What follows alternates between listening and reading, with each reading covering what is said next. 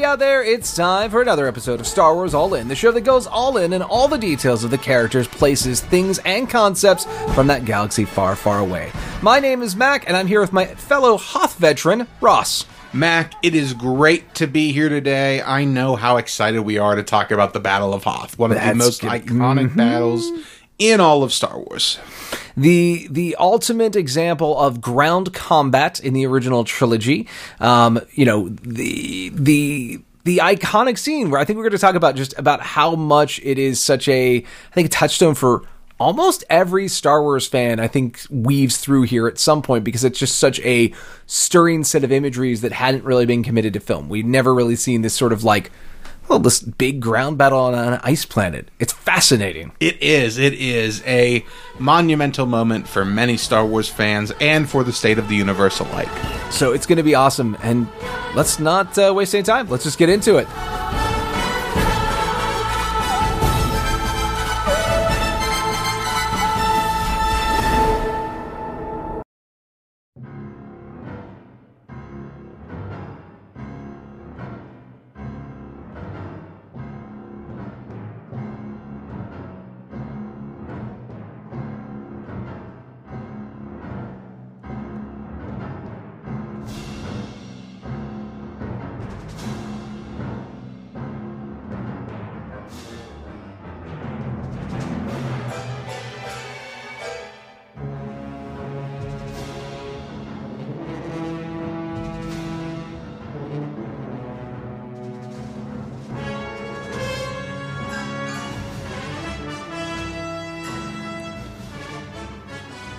Mac, it's hard to say what hooks people into Star Wars.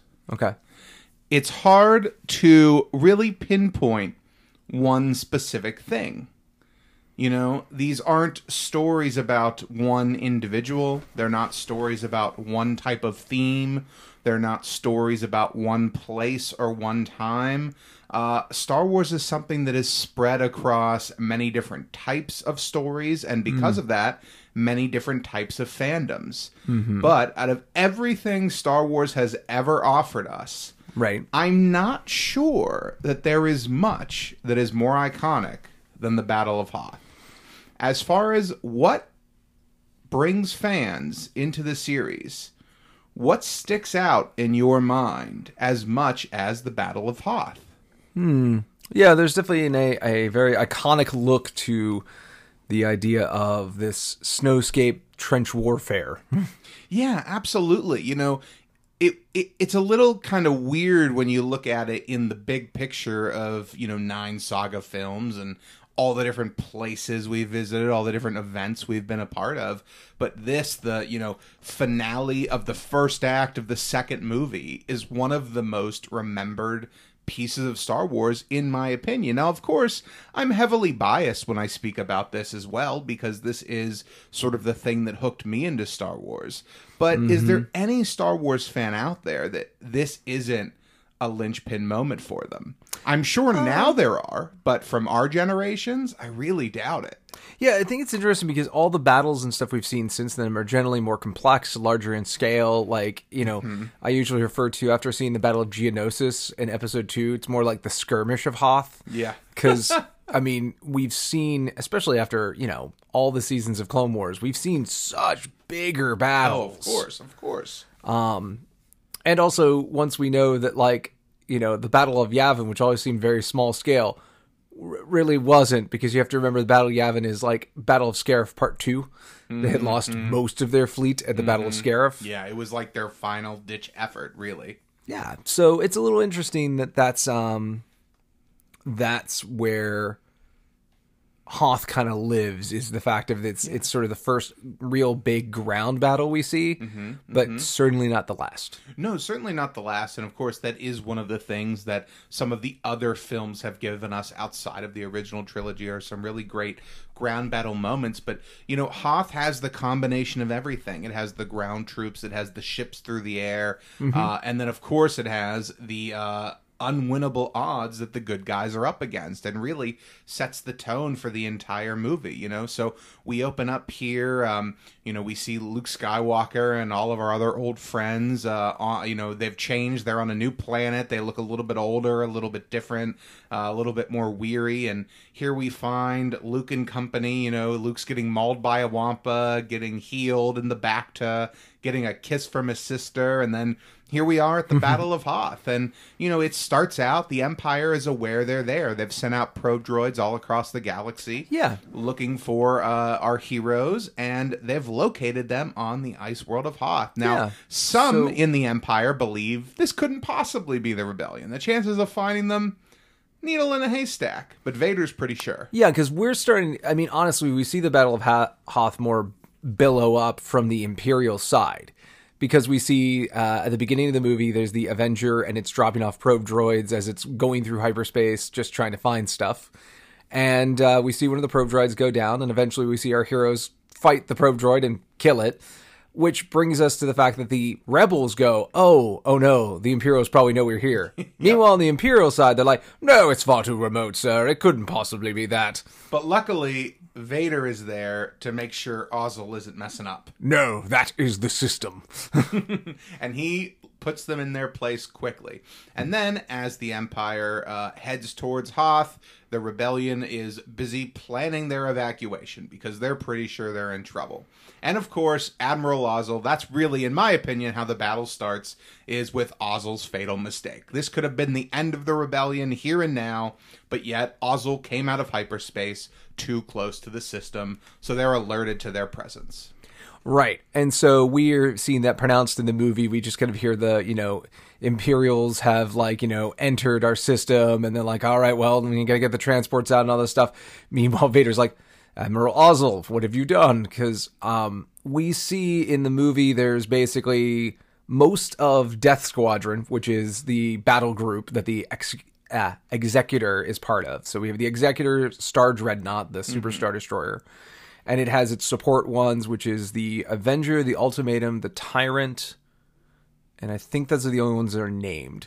And the Avenger is where like Piett is from and such. So, yeah, come in, and then it's great because Vader's just talking to a subordinate on the FaceTime, and he's just like. He's like, so what's happened? Well, he thought that surprise, sir. He's like, yeah, he's dead. I'm gonna go murder him. And then, literally, as he turns around, calls up Ozzel, and Ozzel seems so proud of himself for about half a second before all of a sudden he. I think we got the breathe. job on him, sir. I think You have failed me for the last time, Admiral. Mm-hmm. um, there is something a little bit more casual about James Earl Jones here at the beginning of this film. He's speaking, I don't know if it's faster or there's something different about Vader's tone. I don't know if it's like an urgency thing or if it's just the way they did the sound mixing on the voice, but there's something that, especially in this first bit, his dialogue just sounds a little different to me. Did you notice that? Maybe it was because I was listening on like Um, noise canceling headphones. I think it's also partially like him settling into the role. Like, because when James Earl Jones recorded the original lines, he didn't know if there's going to, like, he didn't really know what that character was going to feel Right. and look like. But now he's seen Star Wars Very, very fair. and kind of yes. knows what this being, all three, again, the, the classic thing is the, the three components that make this character, right? Yeah. There's the man in the armor, there's the guy who voices the armor, and then there's also, you know, the sound guys who change all this Yeah. scuba rebreathing and all this stuff to, uh, make Vader sound like himself. Well, I love it. I mean, you know, Vader is great here. We're getting to see Vader being ruthless and on a mission, and that's what kicks off the battle. So we're back on the Rebel base. The uh, Empire has landed, and we see Leia briefing a. Um, company of pilots i don't know we'll call them you know a group of pilots and basically she's saying hey we're here to buy transports time to escape don't be heroes save lives save equipment and get out of here that's kind of the idea right Which they almost listen to. I mean, they do way better this time than when it's the first or- first order and the resistance next time, don't they? Right. But I'm just saying, like, they, they play hero. They, they do. Well, Um, let's talk because who we're talking about here are essentially two groups of people, right? This bat, well, the battle's really taking place on three fronts. So let's start with the easiest one. Okay. There is uh, basically for every major transport ship that is leaving Hoth, you know, of Mm-hmm. the rebellion, they're being escorted by two fighters. And as they take off from the planet's surface, they disable the energy field for a brief time, so they, can't, you know, so they're not worried about getting bombarded because it's still up most of the time. Yeah, they have a planetary shield to protect them from the Star Destroyers just shooting down onto the planet. Yes, because obviously that would be the quickest way. Which, for the record, love that about Last Jedi. We finally see why that's an important thing to have. yes. Because when you shoot Yes. a giant laser from space, it can really mess up your day. It really is no fun. Um, so we have oh shoot, I lost my train of thought. So we have three battles, right? We have the ion cannon shooting up and disabling star destroyers, and we actually see it being successful here, and it's very very cool. It's a great, great moment. We also have the ground troops, and this is where we're first introduced to them. We see the troops kind of up close, and they're sort of, you know, white snowsuits, their goggles. To me, very, very iconic once again. Um, I think, you know, between that, they're kind of cool backpacks. Um, they always had the most interesting looking rifles to me, you know, just the mix of everything, plus all of their armaments, their cannons, and their. Um, of course, I'm Yeah, sure they have all cannon and- specific names that I don't know off the top of my head. E-web cannon. Uh, I think. It's the one with like a big radar dish one. Oh, oh, the rebels. Um, Oh yeah, yeah. yeah. So it's it's a.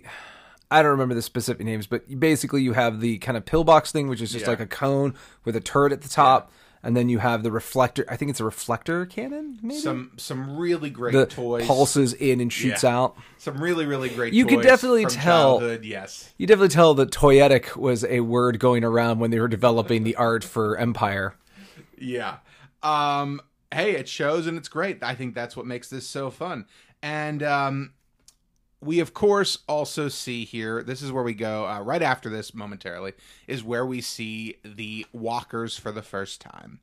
Because our troops are looking through their binocs and they go out and once again, in my opinion, one of just the most iconic moments looking through those binoculars and basically seeing the kind of outline of the walker, and then you see them on the horizon. You hear the sounds, the score that's happening here, um, especially as they start to get into their snow speeders, is just really, really picking up and really, really a ton of fun and very ominous at the same time and energetic and uh, you know it makes you feel like you're moving fast. As those snow speeders are zipping across the plains you feel like you're moving because of the score here in this moment.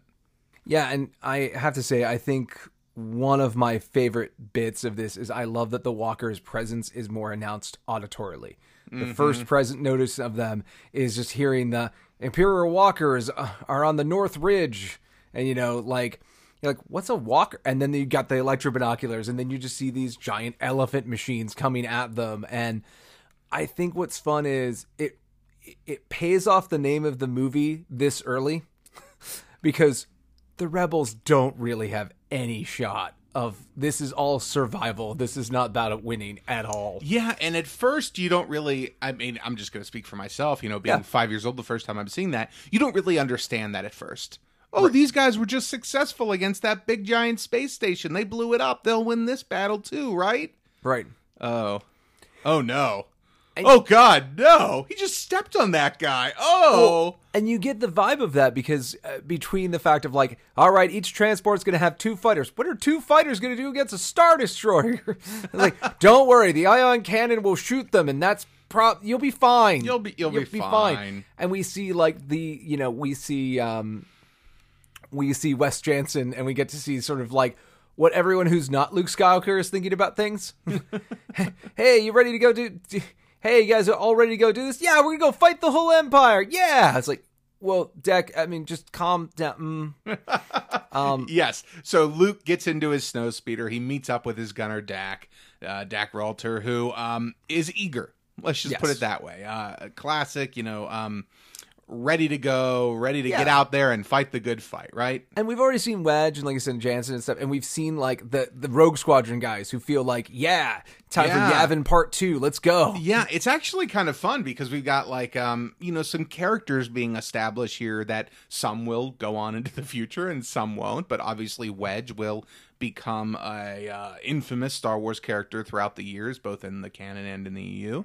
And then you have uh, Zev Senesca, who finds Han and Luke, uh, you know, sweeping across uh, after the Wampa attack and after Han goes out looking for him. So, um, you know, we have some really cool characters now. Um, as we get into the battle here, because we really see everything's picking up now, the score's picking up, the the the pacing is picking up, the shots are moving quicker. We're done with our slow fade outs now, and you know we've moved into the action. And this is really the first action beat of the movie, other than the Wampa attack. And this movie Yeah. does have a, a relatively, you know, this whole thing, this whole first kind of act that ends with the Battle of Hoth is only the first 30 minutes of the movie. This is Right. a lot that happens here very, very quickly.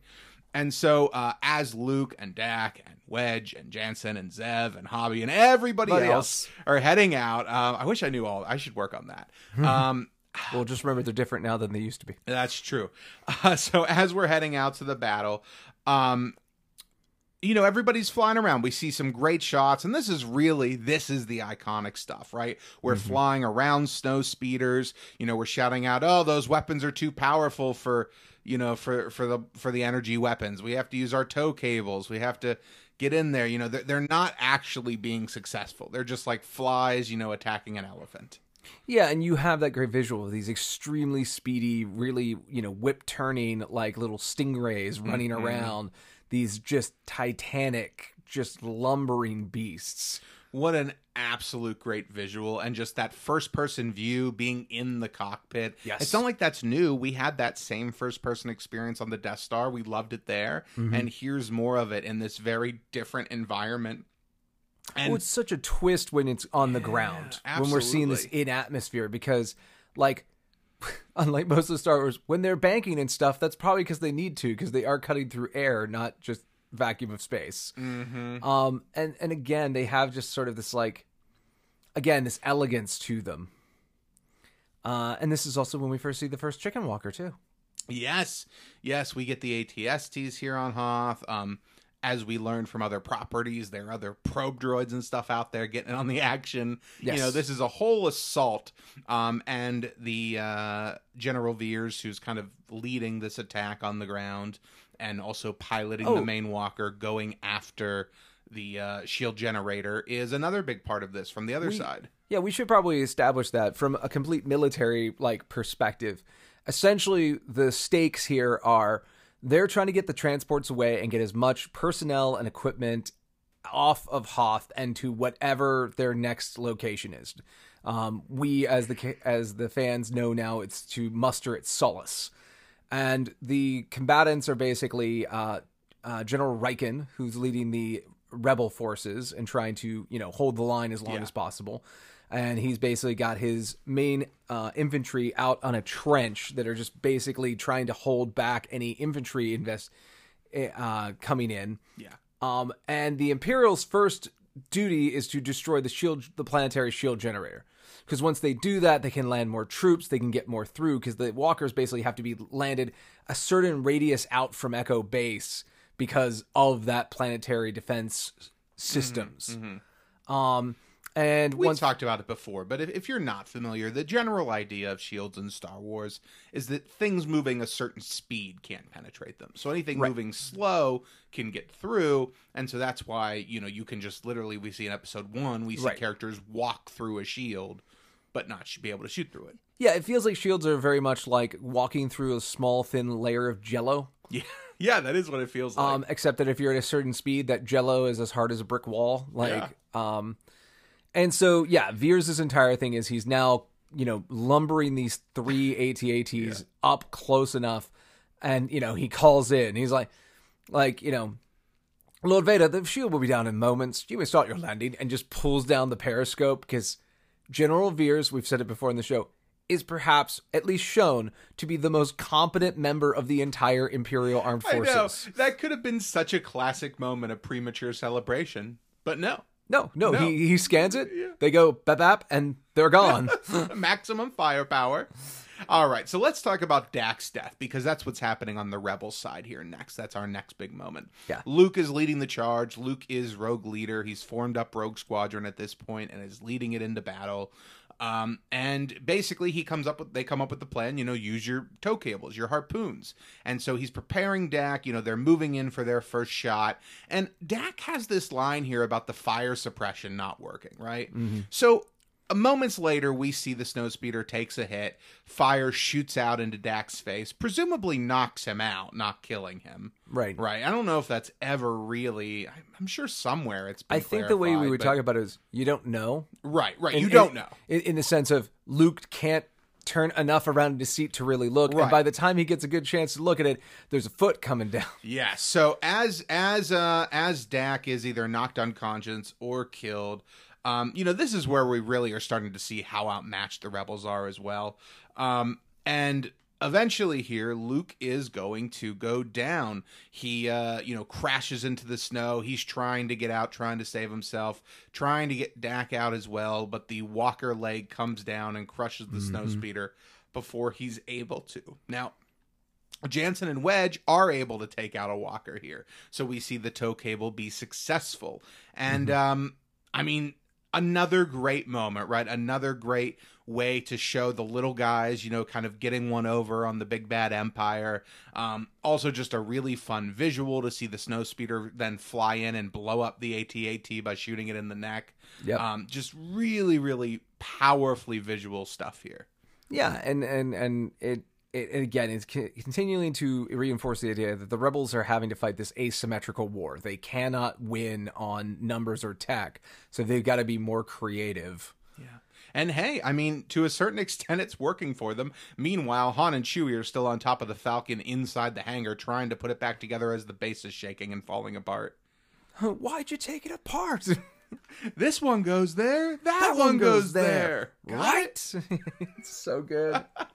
All right. Now, meanwhile, we are about to see the death of Rogue 2, Zev Senesca, the pilot who heroically rescued Luke and Han from the barren wastelands of Hoth. Um, you know, he thinks he's there. He thinks he's going to be able to get in there, get a shot, and is blown out of the sky. Right. Just taken out. because we need to show some we need to show some again the empire is ha, has the upper hand so a character that we just met and it got some lines and we kind of connected with him gets killed to remind us the stakes are real Yeah, and I like right before he goes down, he you know he he's he's taken a few shots. His face is all bloody. He's got like blood dripping from his nose. Like that's not something we typically see much in Star Wars. Is you know your average person they get hit with a blaster and they're done. Um, they don't normally, uh, with the exception of Jedi losing limbs, we don't see a lot of injuries. It's either you're healthy or you're dead. well especially when it comes to cockpits because usually it's like i think i can Well, handle yes, one two three sure. explosion Yeah, cockpits we obviously don't get to see it very often. So, but even like you know you don't but see it like adds a little brutality Yeah, to it. you don't see the guys on the ground that you know Endor like with like an eye missing or like you know a tooth knocked out. Like you know, I'm just saying like it's not something we traditionally see. this movie's bloody we already saw luke get bloodied up by the wampa That's like true compared to the first one. We're going for a hard PG this time. well yeah there's no pg-13 to Yeah. go to so we're not even trying for that yeah. Um, Um, but we see him crash down. I want to Yeah. say, if you want to read more about that great character, why don't you go and read from a certain point of Oh. view yes, two from Uh. a certain point of view. Two. to The Empire Strikes. Back, Yeah. um, which has a great story about Zev. It does. It does. Uh, that is a book I need to revisit. I've only read it the one time, unlike the So New far. Hope one that I've read multiple times. So far. Yeah, there's. You should try the audiobook. The audiobook's really fun. And I need to read the physical book because there's comics in it that I didn't know Yeah, about. Yeah, that's true. That's true. You gotta Um, get that one comic. But at this point, we're starting to see the tide has turned. The shield generator has been destroyed. Yes, we took down one AT-AT. We're running out of snow speeders, and those guys in the snow speeders also need to fly the last X-wing transports. You know, transport escorts, so Yeah. they get recalled, and we start pulling back to the actual like getting out of here, and we start seeing the walkers taking out some of those gun emplacements on the trench. Oh yeah, and- there's that great scene where you're just in the cockpit and you see all the little troops running in front of you, scampering away, Yes. uh, and it's just they just look so small in comparison, and it's really really good. We also see Luke uh, do a, have another little heroic moment here where he takes out a walker on his own. So he's managed, as we said, to get out of his crash snow speeder, get out of the way of the walker, and then he uses his harpoon gun. Yeah, it's to- a little ascension cable and gets himself up Yeah. there. Ascend up, slices open the belly of the walker with his lightsaber, throws a grenade in, drops down to the ground really far, even for a Jedi. I'm hoping, assuming, I- I'm hoping is like, no, I checked. It's, it's fresh powder. It's not hard that packed. snow. It's got to be like six feet deep. I'm you just assuming with the walkers that have been trampling over it, it's broken up whatever hardness there is to it. yeah. I mean, at least Luke doesn't die, so he, He's, he he's must have fine. turned out I mean, okay. he's wearing padding and a It's helmet. a 24 foot drop though onto his back though. I mean, I wouldn't do it anyway. the power of the Force. And then we see the whole thing blow up, and Luke like looks up, kind of bleary eyed because Oh. he did fall hard. He's like, "Oh, it worked great. Should have done that three or four more times. Oh, we just need to go do a suicide run running under these things. Why didn't we start there?" All right, now we are back in the base, and at this point, Imperial troops have entered. Imperial and troops have entered the base. Imperial troops have entered the. Han, being the hero that he pretends not to be, runs back into Echo Base to save Leia. He gets her out, and there's this really great moment where she's still in the command center, still giving orders, you know, trying to get that last transport away.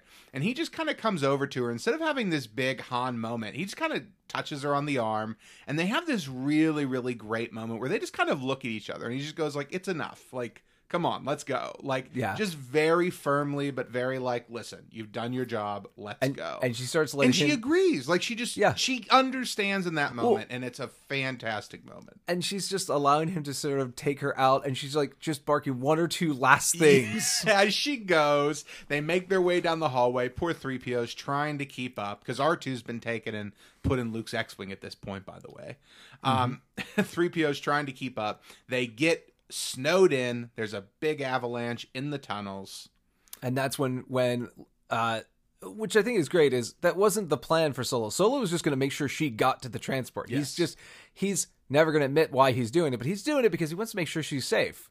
And now that there's this transport, well, I guess she's going to have to be safe with me, which is maybe not the safest place. and so he just radios out like transport, get away. I'm going to take her out on the Falcon. and he does he luckily does make it to the falcon darth vader in tow and uh, some awesome looking snowtroopers as well Yeah, and 'cause- as they set up the cannon and blast after the falcon as they take off we see our first grouping of heroes make it safely to space Yes, and we see and we have seen the the space battle, which is not much is going on there. It's basically the transports are flying out, and then we see you know, oh, good, our first catch of the day, and we see the Imperials being very very pleased with themselves. Get smacked with an ion cannon, all the lights go off. Oh, the yeah. thing just sort of lists a little bit as that transport gets just enough, and using the actual disabled Star Destroyer as cover against the other Star Destroyers, and then just zips off into hyperspace. yeah one of my favorite moments of all of this here. You know we've got so so much. We've got the ion cannon. We've got the snow speeders the walkers. We've got um, you know a great falcon. First time seeing the falcon take off like that um, especially because you know the takeoff scenes in a new hope weren't added until 20 years later. Uh, so depending on when you were watching this for the first time this could literally be your first This time is this is seeing the falcon because we don't see it take off from the death star right? A li- we we do, but not from this angle. So this is basically the reverse angle. Yeah. The closest shot we had, I think, in New Hope is the one where he's screaming Yahoo because it's coming right at the camera. Yeah. This is basically the opposite. This is it running away from the camera, and we Yeah. see the big blue grill just burn Yeah. bright. and it's fantastic. Um, boy, the Battle of Hoth. It's not very long when you really sit and think about it and watch it and A talk couple about minutes. it. But it is such a visually impactful thing, and it's something that's sprouted up now all over the place. You know, the Battle of Hoth has shown up in the first Battlefront novel. We spend some Mm-hmm. time there, and we see Rebel troops get choked out by Vader. Obviously, we spend a lot of time on Hoth in uh, the second From a Certain Point of View novel. You know, the Mm-hmm. whole first third of the book, I'm pretty sure, takes place on Hoth, even though it's only 30 minutes of the movie. Well, I think it's because there's so many stories going on in Hoth. Because Hoth Oh, yeah. is Hoth itself is important. L- the loss of Echo Base is a big blow to the rebellion because this is the place they've been operating out of for the last couple years, and it's still not complete. They're still working on things. There's still, you know, heater systems that aren't working. That's melting certain caves, and half these caves were Wampa caves originally. So we got like doors locking Wampas out so they don't attack the personnel um, certain point of view really fleshes out a bunch of characters and it's more about in certain point of view describing what it's like living in Echo Base and the kind of people who live here and what it's been like yeah. to be on the rebellion side in the interim Mm-hmm.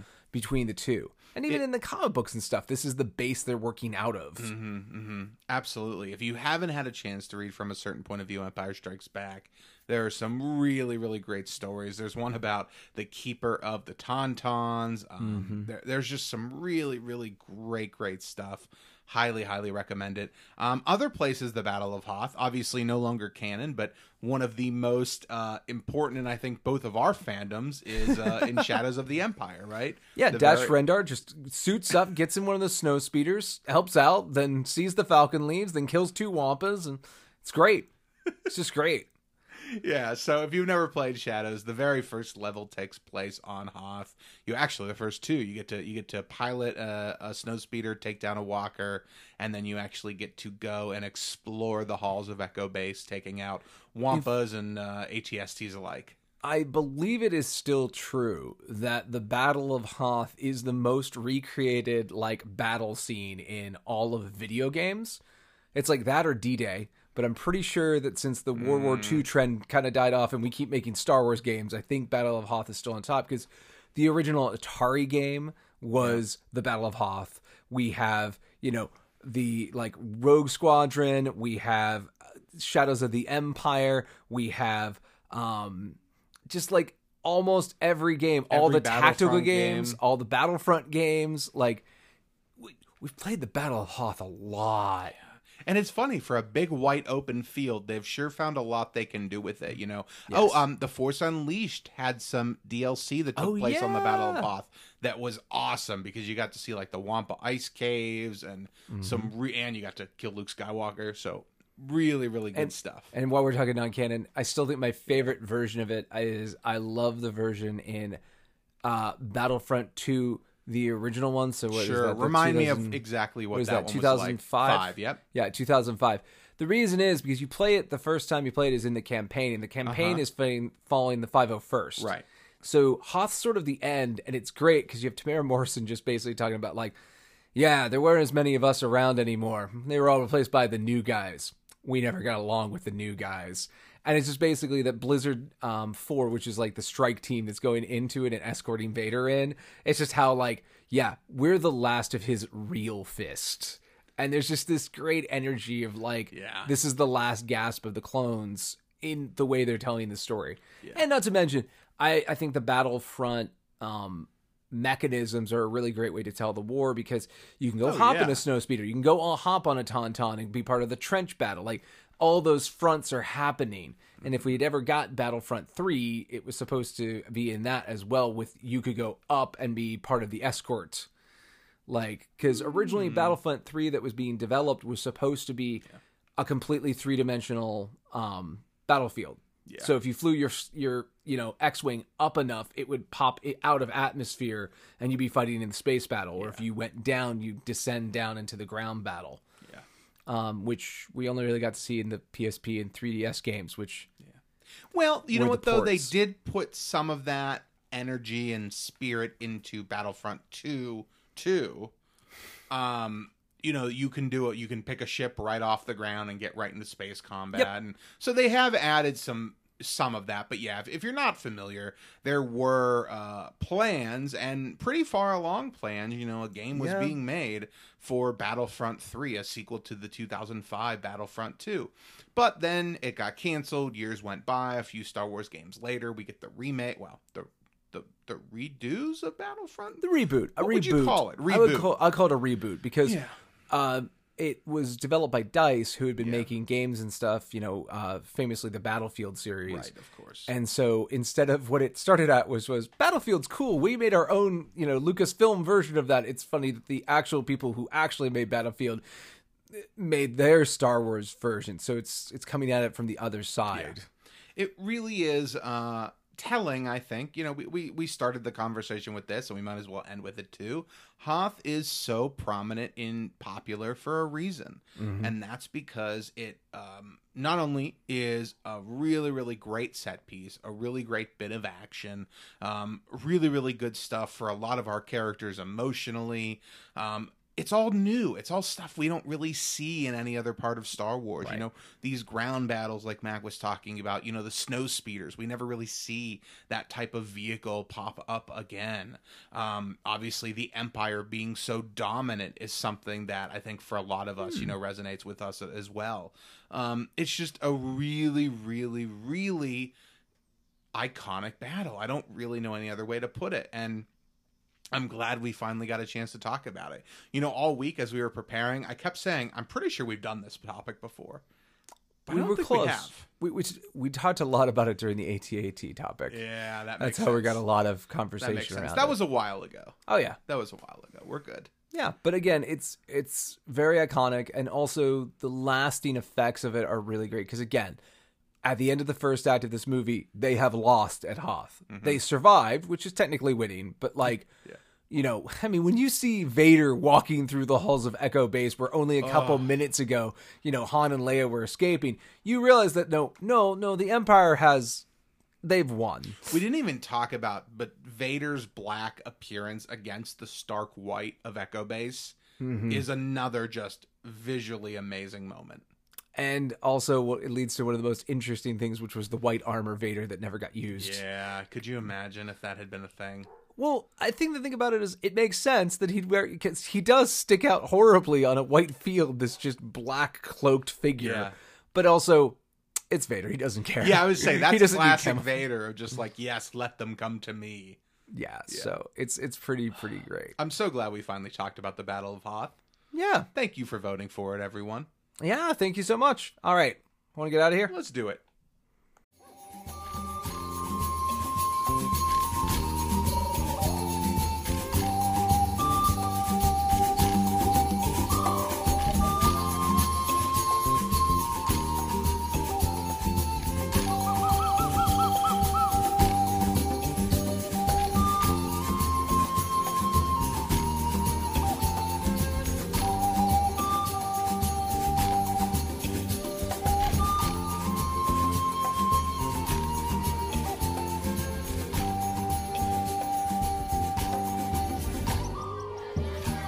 All right, just like the Falcon trying to escape into a asteroid field to be not found, we're going to try and do the same thing and get out of here.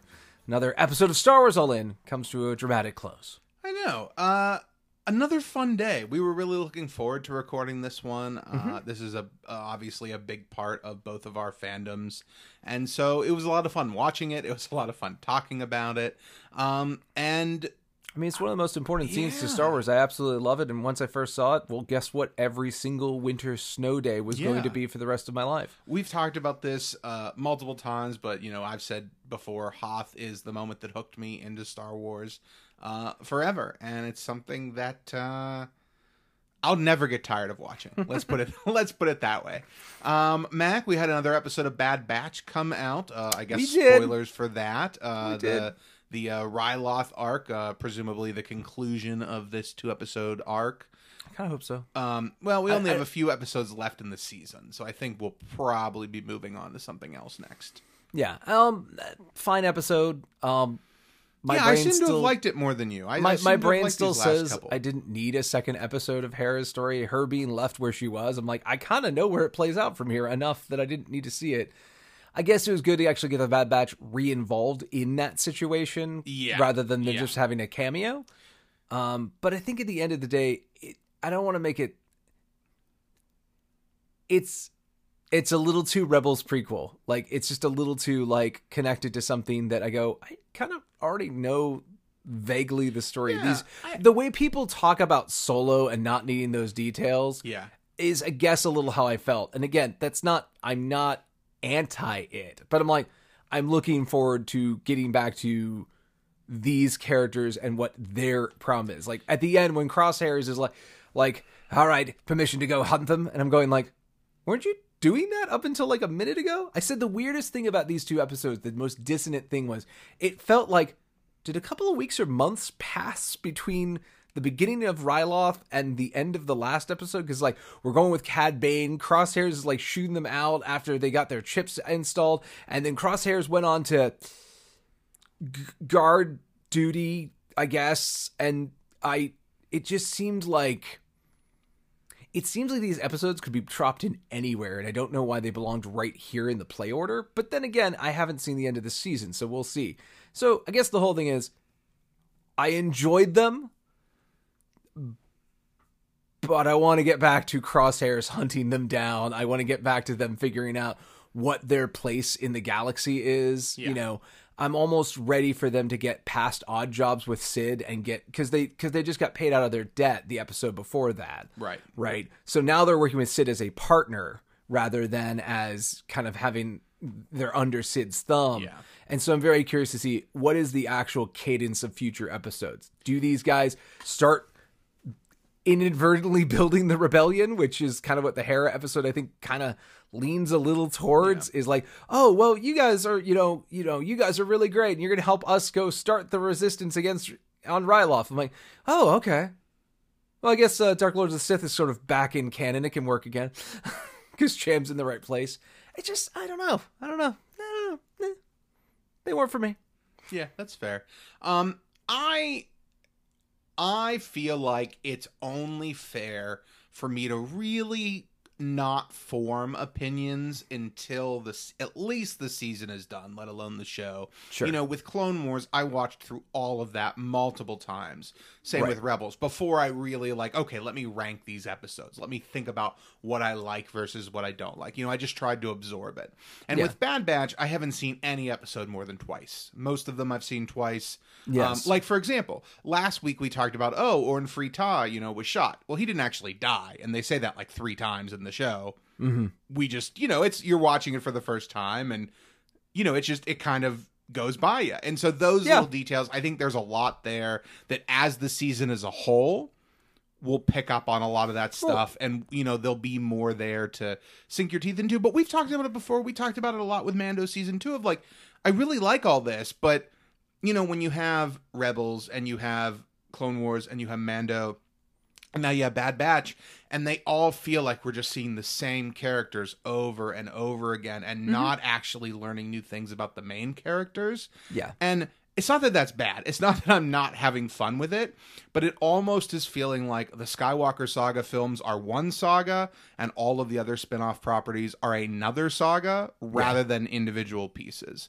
And it's really the more we meet characters like Hera and Kanan in the Bad Batch, and Yeah. the more that we see characters like Bo and um, Boba Fett in you know Mando, it feels more and more like this is its own other big story outside of the Skywalker story rather than one-off stories like which is I kind of think like I was so sold on anthology films and I think I still want that and that's Yeah. not what we're getting anymore. Well, and I think unfortunately that's not what audiences want. I think audiences want a lot of that connective tissue stuff. And like again, I'm fine with cameos and stuff. I think it's just because Oh, we spent two episodes focusing on Hera. And I guess my last way to put it is, I think I would have been perfectly fine with these episodes if they were in season two. or one episode. Well, no, I, I think uh, it's specifically. I think maybe in a different universe when this show was planned, you know, three years ago when they planned it. like, I'm curious if there was a universe where this had a mid-season break and was supposed to be on Disney XD or something like that, mm-hmm. because it feels like we turned the story. Like I said, I feel like the show thinks I've been further away from Crosshairs than I have been. Like it feels like Crosshairs has been doing other stuff, wanting to get back to hunting the Bad Batch, while the Bad Batch has been sort of grinding out their debt with Cid. And I'm like, but it doesn't feel like that many episodes ago you were just shooting each other. So I think that's where the weirdness of all of it comes from. And much like Mando, once the show established itself and I loved the main character, I was a far more excited to see cameos because it's my favorite character meeting these people I also like. Yes. Right? Um And I also I, I don't want to make it sound like I Yeah, I think don't they're wanna dwell on doing it too much, a yeah. fantastic job developing every single member of the Bad Batch crew, with Yes. maybe the exception of Echo. I feel like he's kind of pushed to the back a little bit, but like wonder like that's a- Wrecker and Hunter and Tech, I feel like all have specific, defined personalities and character traits that you can rely on and count on them. and Hunter's those growing characters. as he becomes Space Oh, Dad. Yeah, absolutely. Like there is so much about the show I really like. I don't want to make it sound like I don't. and I even think Echo is probably just an overcorrection of he's quote unquote the most established character Yeah. Beforehand. Right, right, right, right, right, right. And there's still we're not even through the first season. There's plenty more of this to come. We are definitely not naysayers or negative on it. There's just Oh, no, no, things no, no, we're no, no, curious about. But I think we're both having a great time with it. I love it's beautiful to watch. I oh think my it's gosh. I think it's just one of the things of like everyone has their own flavors of Star Wars that they like. Yeah. And for me like yeah, I want to get back to tell me more about how the Empire is uh, exchanging money. T- tell me more of the mechanics of like I would like to spend more time with the Imperial Governor of Ryloth and exactly the mechanics of how they are bringing military law to the planet, which is not everyone's Star Wars. Most people don't want that. that was the thing I liked so much about the first Hera episode was Mm-hmm. like how much we're seeing. It just literally starts out with a crowd of people being addressed by this new empire and being like, "Hey, we're taking over now, so have fun with that." Like I love and- seeing that. And the great twist of the knife, I like the idea that Cham was ready to put down war. He's got a daughter. He doesn't want to keep fighting this. And he's like, this can probably work out. I think this can work out. And he gives a real speech about everyone calming down. Yeah. And I like Free Ta is like super angry that the spotlight's not on him. And what I love about all of that is it shows that, like, listen, it's not that people were unwilling to behave. It's not like the empire was forced to become this big fascist entity, Right. right? Like, people tried to work with them. They tried to make them And- the new legitimate form of government. And I hope we eventually see planets like we saw in like Battlefront 2, where like, and some planets were all pro Imperial. The Imperial order that came to this planet made their quality of life significantly go up. Absolutely, absolutely. Um, yeah. So really I love stuff. all that stuff and I love that world building stuff and that's more I think what I'm here for. And so like I said, it's just like, you know, just like in Clone Wars, it's like, oh, well this is an episode where or Rebels actually had a whole bunch of like and here they're going on uh, just a misadventure to go get some supplies. I'm like, I mean, okay, whatever. Yeah. Well, and then the only thing we should say about that, to, in fairness' sake, is remember some of those episodes that weren't really important actually turned out to be quite Oh, important. oh oh yeah, So I'm not that- going to Oh, I know you're I'm- not. I'm, not just- going to the filler killer Yeah, arguments. That's more just for you know listeners' sake. Of you know, Yeah. sometimes those space whales do turn out to be important. Oh yeah, yeah, yeah, yeah. And I and yeah, there's no point in you can't say filler before at least a season is over because you ha- can't yeah, know. I hate that word. I really do. I think I'm it's, not a fan. I think it's appropriate. I think it's just being used way too derogatory because yes, of course, most shows have some filler because. But not in- eh, in thirty my- minutes of television every month. Yes, not every single my- minute is going to be a winner. My only opinion on that is when you literally. All right, now we're just going to get really specific here. Oh, we're here. When you see the word filler, yeah, I think that word had a very legitimate place when every show was required to be 26 episodes, 22 mm-hmm. minute. Like, yes, I think there was purposeful filler in that type of television. But Sure. in modern television, direct to streaming and stuff, I think that word filler, not only do we overuse it, I think things are very, very rarely what I would consider true filler because I don't think filler exists in the world of non syndicated table mm. TV. So my my just to give my opinion. Yeah, please. My opinion is filler is great. I love hot dogs. There are a lot of filler in hot dogs because there has to be. Otherwise, they'd be too small. I don't Yeah. need beef jerky. I want a hot dog. Yeah. you um, don't want a deer stick. And my thing is, from a certain point of view, everything that has ever been produced could probably be, you trim a little bit. That's right. the other. Yes, that's the if other you go, side of it. if you go really hard Yeah. with a scalpel, like even perfect movies, like say Back to the Future, that I think is paced perfectly, you could probably still cut a few minutes. You could probably still slice it down because when you think of something as its essential parts, right? That's how you cut it down. And I think what I think what filler is coming out of from a genuine critis- critical, like you know, just talking about, hey, this is a padded episode or a pad pad to the season. I think what we're referring to there is more the fact of, hey, this particular story was not as tightly woven into a thematic thread through the entire show. That doesn't mean it didn't build on it, but you can tell that, say, the creators knew what moments they wanted to hit and still had so many episodes they had to produce to get there or they thought it needed lengthened out and to lengthen it out they didn't have good ideas for stuff in between the two poles so they just made stuff up. A, a great example is i've been watching star trek discovery and that show in its second and third season the beginning and end you could tell they had their best ideas and in the middle you get some right great meandering with character development and stuff but you can kind of tell that at the very end it all accelerates to light speed because this is what we actually had in our heads. And then if you like the middle where we're just developing characters, some would call filler, I go, but I liked slowing down and meeting these people and understanding them. I think the reason filler is so derogatory and so such a sharp stick nowadays is just the further meta media commentary on the fact that we have our attention split to all video games, music, TV shows, movies, websites, web series. We, you know, Uh, I'm sorry, I was playing Pokemon Go. I missed that. Pokemon Go, What? Yeah. you know, like books. There is so much media so close to our fingertips that I think there's just a general audience vibe on wanting to not have FOMO, to want to say that I sat down to watch this, so this should be worth my time, worth all of my time. And I'm like, nothing is. Everything's got fat on it because stories don't work. You you don't want to read the Cliff Notes version of every novel out there just because it's more efficient. That's a really, really good way to put it. Is the journey is the Yes. story sometimes, and you have to. Um, all right, let's get out of uh, any negative space and get Yeah, yeah. into the most positive thing we could ever talk about. It's finally happening. Oh, HasLab is finally finally. making something for the Black Series. It's taken all all this time, but they, well, I, technically, wasn't the is the sail barge was that three and three quarter or was that six inch? That's three and three quarter. That's Okay. If it was six inch, I would have it. Okay. And think about how big it would be. It's already massive. It's already massive.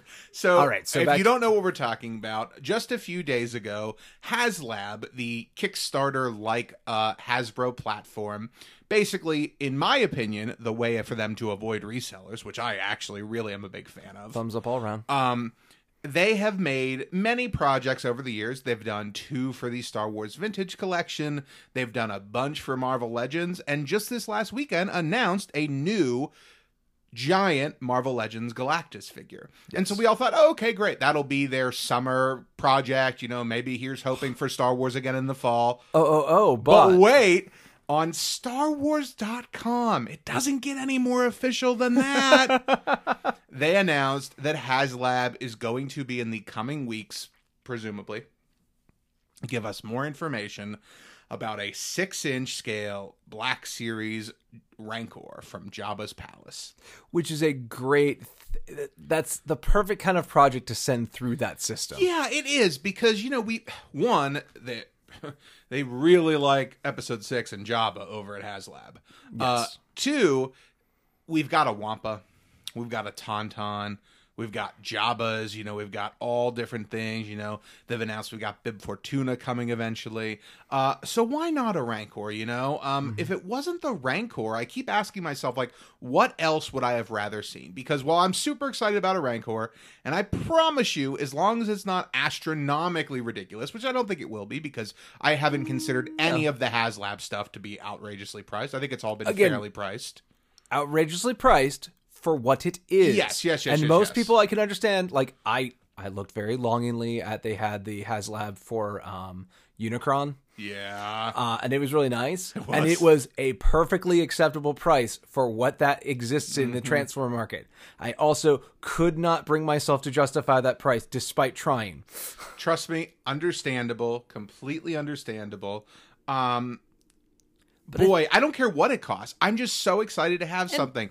Think about the accessories. Think about the potential. We could finally get a Malakili figure. We could finally get an Oola figure. I'm talking about Rancor stretch Keeper. goals, people. Rancor people, and then like Yeah. Oola, but with like a magnetic waist, so you can only have half of her in the mouth. Think about if we could get like a cardboard door backdrop or something. I'm telling you. No, no, 3D print that. You know, people will take care of that. Oh, yeah. What Where, where Hasbro does not provide. What if we got a big bone with it, or like I'm a, guessing it's going to be fully featured in all that stuff, like removable earring, you know, all all the whole nine yards. I mean, I don't think there's any reason you should see this Galactus. Also, wait, Oh, don't we know what did Bad Batch call it? What's the name? What's its name? Oh, Mochi, Mochi. Mochi, Moki, something like that. I think it's right? Mochi. I think it's Yeah. Mochi. Mochi? Yeah, yeah. yeah.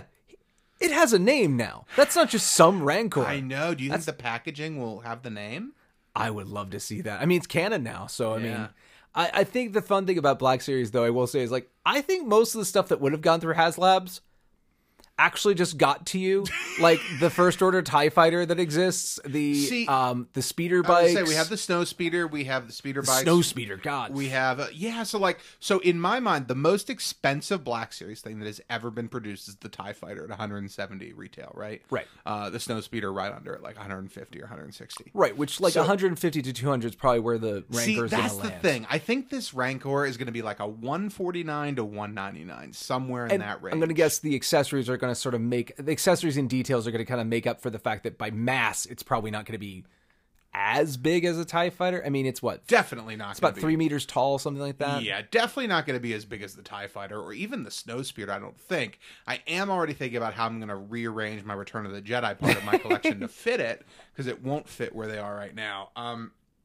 it's super exciting. I mean, I'm pumped. I I shouldn't be this much of a sucker saying I'm going to buy it before I even see it, but I was literally minutes away from pulling the trigger on that Boba Fett throne The hot, hot- toy. The hot toy, and then that was like, like 400 bucks. And I was like, as much as I want this and as much as I can afford the payment plan, because they let you break it up into payments. And it's, I don't have to pay for it for a year. I got plenty of time, right? Right. I was like, I don't want to, like, I want to do this, but I shouldn't do this. Like, $400 is a lot of money. And then, like, a beam of light from heaven, baby, that Rancor showed up. And I didn't buy the Boba Fett. And I may regret it one day. But for now, but when Mochi comes home, you won't. Oh, I won't. When I'm unboxing I- that Rancor and my wife is giving And- me death eyes. And if nothing else, there's another weird piece of this to you specifically as a Black Series collector, which is you kind of want to support it, so they try other things. I mean, yes, someday you'll be like, I can put a second mortgage down when they say the Black Series ATT AT-AT to go with your snow speeder. It's the size of a desk. Ah! In fact, comes with fold out side you can use as a functional writing desk. Oh my god! You know, I would- like- I, I know when I think about like what I would want because we've gotten some of the ships. Obviously, the first thing that comes to mind, like most people, is Poe's X-wing, right? I a mean, Black Series X-wing, since we have a Black Series. Yeah, we have TIE the Tie Fighter. I mean, Poe's X-wing because we have a First Order Tie Fighter, and also Poe's Black and Orange X-wing is amazing.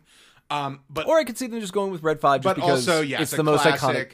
But Yeah. Mm. you know what I'd really want to see from them? The thing that I don't think they'll make because collectors don't really care about it, or not in Mm. yeah, the they made way. a Jackson. So sorry, continue. no uh, playsets. Oh yeah. I mean, they, uh, they have the diorama stuff, and I go, "That's neat," but it doesn't have play value. And I keep, as a delusionary psychopath, assuming that these toys should act like toys, not as well, micro statues. We which are very much are. in the minority of people who open almost all of our stuff. Oh, sure, because We're weird. I don't know.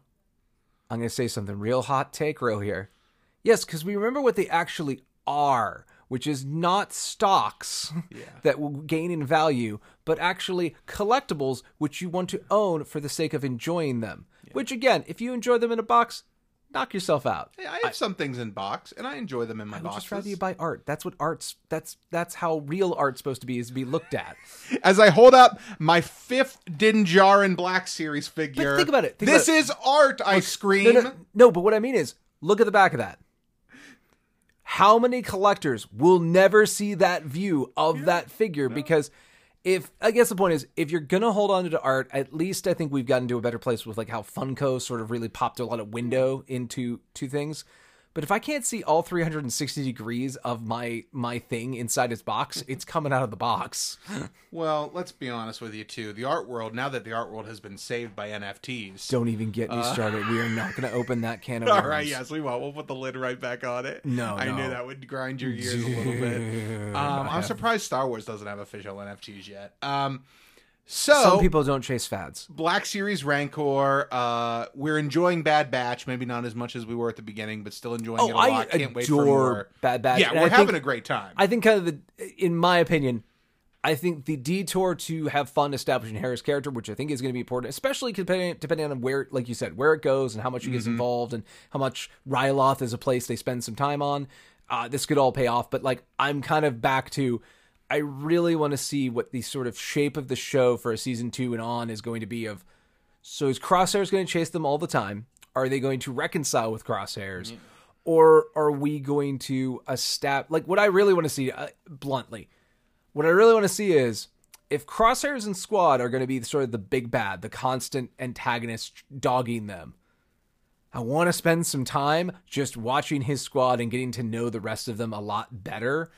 And then contrast that with getting to know the Bad Batch better so that when they hit each other in different moments, it feels really oomphy. See, the reason why I think we won't see a lot of that yet is because I really get the feeling that Crosshairs will not be the long term antagonist of He'll our be like the uh, Sith Inquisitor from the from yeah, Rebels. Yeah, What I really think's going to happen, whether it's this season or not, but I think he'll somehow have his memory restored. You know, not be under control of the implant. Yeah. and then sacrifice himself to save the rest of the Bad Batch. That's kind of my. I think you're right. That's sort of his destiny from a like Yeah. good from a stock story standpoint. Yeah. That makes the most sense for his character. Um, but it's yeah, when do you pull the trigger on that? And also, perhaps it's just because they've done a really good job, and I do love the show of like, no, seriously, what are the Kaminoans up to?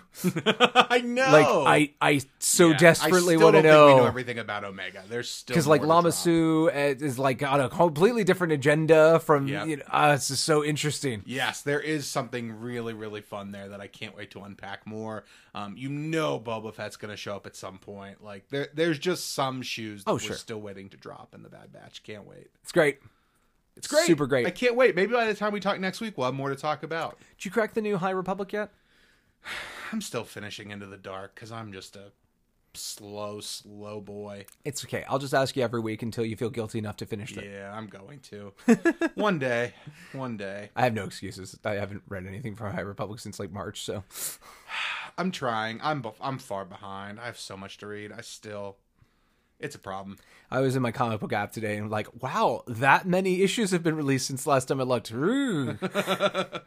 Um, so we'll see, but like, still like the vibes of that. Star Wars is in a good place. It's only going to keep it firing off from here. Um, and I'm excited. I'm excited too. I can't wait for more new Bad Batch very soon. And next week, episode 100. So don't forget, Mm. we've got a very special group of topics for you to pick from for Yes. our last fan vote week for a while. You know, we've been I'm doing this for a while now, leading up to episode 100. We've got a big, big episode planned. We've got four potential big topics but you will get to pick which one we do. Don't forget, starting, let's see, the day this show comes out, to go to our Twitter, twitter.com slash Star Wars All In, mm-hmm. and vote for our episode 100 topic. I'm excited to see what you guys pick. It's going to be fun. Me too. All right, but until then, I'm Mac. And I'm Ross. And until next Wednesday. May the Force be with you.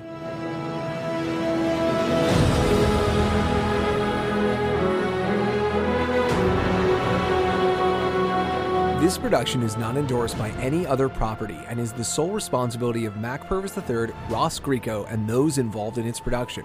It is meant for entertainment purposes only. Other than content provided by this production's providers, all music, music clips, sound bites, rights are reserved, and their respective owners have not endorsed any aspect of this show. Copyright 2021.